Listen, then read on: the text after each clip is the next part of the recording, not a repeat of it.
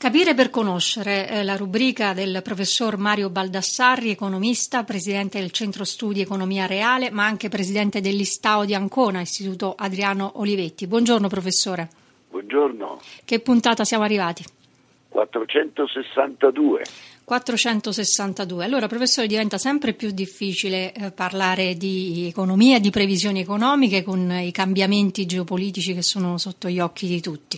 Due conflitti che ci, ci coinvolgono è inevitabile, quello in Ucraina, questa settimana ricorrono i due anni dall'invasione russa con la morte quantomeno sospetta di Alexei Navalny. Sì, tra l'altro c'è anche un terzo conflitto che è quello sul Mar Rosso, eh, sì. Dimenticare eh, i traffici cioè, importanti per noi. Diciamo che lo, lo, eh. lo, collego a quello in Medio Oriente. Certo, certo. oggi tra l'altro ehm, il, il capo della diplomazia europea, il rappresentante eh, europeo appunto per, um, per, gli esteri, che è Giuseppe Borrelli, ha proposto un programma di sanzioni europee che potrebbero prendere il nome proprio di Navalny, a cui si oppone come sempre l'Ungheria, poi c'è il conflitto in Medio Oriente con una molteplicità di implicazioni anche economiche, tante volte appunto abbiamo parlato del rallentamento globale del traffico commerciale e con i suoi tempi l'Unione Europea ha dato il via libera formale alla missione Aspides che riguarda proprio questo. Allora, da dove vogliamo cominciare? Ma se mi permette, io comincerei da una constatazione, e cioè da alcune affermazioni che il presidente Putin eh, va facendo da tempo mm. e che di fatto eh, considera un po' tutti cretini, eh, nel senso che ha cominciato col dire due anni fa che quella in Ucraina era un'operazione militare speciale, cioè non era una guerra, un'invasione, era un'operazione militare speciale. E si è concluso qualche giorno fa con l'annuncio della morte di, Navalny dicendo che è stata una morte improvvisa, ma francamente significa un po' prendere in giro eh, se stessi e l'intero mondo. Chiariamo che quella della Russia in Ucraina è una uh, uh, invasione. In più ha aggiunto addirittura, mi pare 7-8 giorni fa, eh, un'affermazione fr- francamente paradossale, e cioè ha detto se l'Occidente non avesse sostenuto l'Ucraina, la guerra sarebbe finita in pochi giorni, forse un paio di settimane. Beh, mi viene da rispondere, se la Russia non avesse invaso l'Ucraina, la guerra non sarebbe neanche cominciata. Eh certo. Cioè, a, a, volte è così come il discorso di Hamas. Eh, se Hamas non avesse attaccato i, i kibbutz eh, israeliani e il eh, Raf Party eh, il 7 di ottobre, eh, non ci, stata, eh, non, ci sarebbe stato l'ingresso dell'esercito israeliano a Gaza. Cioè con i se e con i ma non si fa la storia ovviamente, però bisogna tenere un punto fisso. Chi ha cominciato a scatenare la guerra? Mm.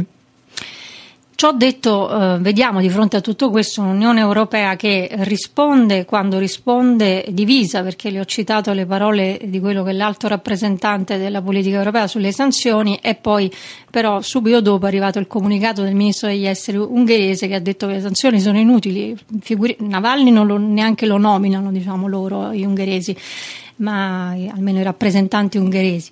E, e, dall'altro appunto abbiamo visto anche una lentezza con cui ha risposto agli attacchi degli Houthi yemeniti eh, seguiti appunto alla, alla, guerra tra Israele e Hamas. Ma, eh, eh, personalmente sono 20 anni che tento di dire da economista ma anche da cittadino che valuta un po' come va il mondo che il punto fondante di questo nuovo secolo, ventunesimo secolo, che si vedeva già all'inizio degli anni 2000, è la totale assenza dell'Europa, dell'Europa come entità politica, come entità istituzionale e quindi un'Europa che andava in dissolvenza come i titoli di coda di un vecchio film in bianco e nero. Ora, eh, eh di fronte al Covid, con sorpresa di tutti, positiva, l'Europa ha dato un segno di vita e cioè ha fatto il Next Generation EU, sostanzialmente un uh, impulso eh, all'economia di 750 miliardi che sono stati poi assegnati ai singoli stati nazionali per fare la transizione ecologica, la transizione ambientale e fronteggiare eh, prevalentemente il dopo Covid con un rilancio dell'economia.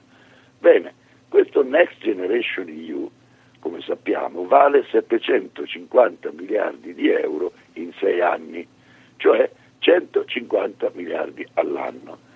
Il bilancio ordinario europeo è anch'esso di 150 miliardi di euro all'anno, pari all'1,5% del PIL. Quindi in questi anni, avendo inserito il Next Generation EU, eh, come se il bilancio europeo fosse passato da 1,5 a 3% del PIL. Contemporaneamente, dall'altro lato dell'Atlantico, il bilancio federale degli Stati Uniti d'America è di 25% del PIL. Ecco, di fronte a quello che sta avvenendo è sempre più evidente che l'Europa è assente e non si può eh, supplire all'assenza dell'Europa con la presenza in ordine sparso dei 27 singoli staterelli membri dell'Unione Europea. Sono più di vent'anni che è chiara una cosa, e cioè alcuni beni pubblici fondamentali come la politica estera, la politica di difesa e sicurezza, la politica delle grandi reti energetiche, la politica dell'immigrazione, la politica della eh, grande innovazione tecnologica, tant'è che noi ci troviamo a scegliere tra la tecnologia americana e la tecnologia cinese, non c'è una eh, tecnologia europea. Bene, su questi cinque temi i 27 paesi europei hanno perso la sovranità nazionale vent'anni fa ed è irrecuperabile. L'unico modo per riprenderci un po' di sovranità, cioè potere, capacità di incidere, è a livello federale europeo. Su questi cinque temi occorre avere una federazione europea con cinque ministri e con un bilancio europeo federale, e altrimenti continuiamo la dissolvenza che sta andando avanti da oltre vent'anni. Quanto dovrebbe essere ampio questo bilancio europeo? Ma basta fare un po' di proporzioni. Eh, noi siamo a, all'1,5% del PIL. Allora, la prima cosa da fare, ma già detta tre anni fa in questa nostra rubrica, è rendere permanente il Next Generation EU, cioè non può essere una tantum che finisce nel 2026, quello deve essere un'iniezione permanente e quindi passeremmo già dall'1,5 al 3%. Nel momento in cui si rende permanente il Next Generation EU, bisogna anche dire che questa volta le risorse non vanno date e ripartite tra i 27 stati e ognuno poi fa quel che vuole con queste risorse, ma devono rimanere a livello europeo per la costruzione della difesa comune, della politica estera comune, delle grandi reti energetiche comuni e della grande ricerca comune. E già eh, eh, queste risorse sono ben poche. Eh, le faccio un esempio per, per capirci. Ora, eh, l'anno scorso sostanzialmente è venuto fuori che ogni paese europeo dovrebbe aumentare le spese per la difesa al 2% del PIL. Oggi siamo a circa l'1,5%, quindi spese nazionali per la difesa. Beh, ma qui è, è semplice. Se tutti i paesi europei facessero il 2% del PIL del difesa, per la difesa, non avremmo la difesa comune europea, perché avremmo 27 eserciti, 27 aeronautiche, 42 servizi eh, segreti, eh, 15 marine e così via. Il tema non è che i singoli stati nazionali aumentino un po' le risorse per la difesa, è quello di mettere in comune queste risorse per avere una difesa europea. Quando si parla di difesa europea non significa semplicemente avere un ministro europeo per la difesa, ma significa prima avere un piano industriale di produzione dei mezzi di difesa coordinata tra tutti i paesi europei. Non c'è un carro armato europeo, c'è l'Eurofighter, molto complicato, difficile, ma è un consorzio, non c'è una struttura industriale europea per la difesa. Quindi il ministro europeo della difesa eventualmente, eh, se non ha un bilancio e se non ha alle spalle una struttura industriale forte, capace, innovativa, eh, eh, diventa un pennacchio messo aggiunto alla Commissione europea. Chiarissimo, professore. Ma quale momento migliore per parlare di questi temi che in una campagna insomma, elettorale che dovremo affrontare? Però al momento è vero che siamo ancora relativamente lontani, mancano un centinaio di giorni insomma, dalle elezioni europee. Eh, mi pare la percezione sia più di una critica da parte almeno del governo italiano rispetto alle misure che eh, appesantiscono la nostra economia o addirittura la danneggiano.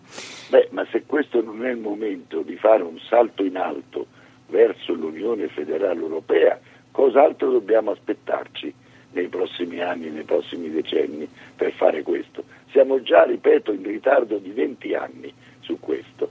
E questo è il momento opportuno, solo che l'Europa e anche le singole campagne nazionali per le europee di tutti gli Stati, invece che discutere e confrontarsi su questi temi, si discute e si confronta eh, eh, sui fitofarmaci per eh, l'agricoltura e si discute per la transizione ambientale e la produzione di auto elettriche, tra l'altro senza capire che se per incanto domani mattina in tutta Europa ci fossero tutte auto elettriche, dovremmo chiederci, ma le batterie chi ce le vende?